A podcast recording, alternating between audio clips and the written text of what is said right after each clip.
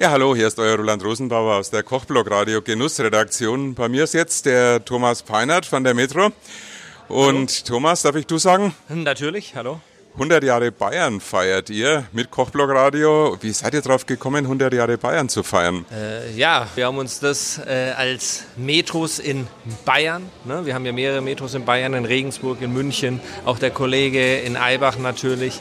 Wir haben einfach gesagt, wir wollen mal was machen, wir wollen den Aufhänger 100 Jahre Bayern nehmen und einfach mal so richtig in Anführungszeichen die Sau rauslassen. Jetzt sind wir aber doch bestimmt nur ein Event. Gefeiert wird ja nicht nur an einem Tag. Was passiert denn hier alles in der Metro in Nürnberg? Also es ist ja speziell ein Metro in Nürnberg Buch. Hast du gerade schon erwähnt, es gibt ja noch eine. Genau, die ist in Eibach ne, im Süden. Also wir haben schon seit Anfang Oktober eigentlich regelmäßig Events, Verkostungen, Showkochen mit Größen aus der Nürnberger Gastronomieszene.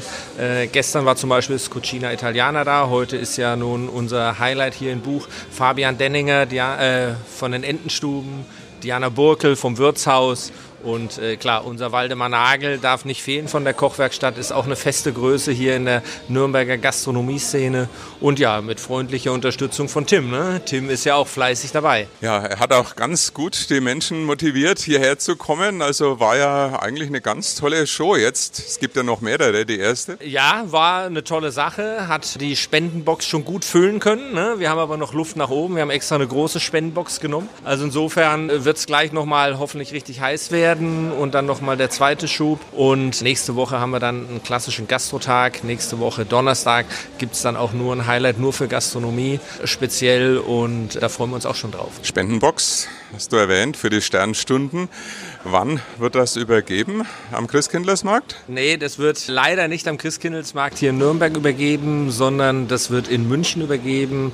Ich bin mir nicht ganz sicher, irgendwann im Dezember ist der Termin.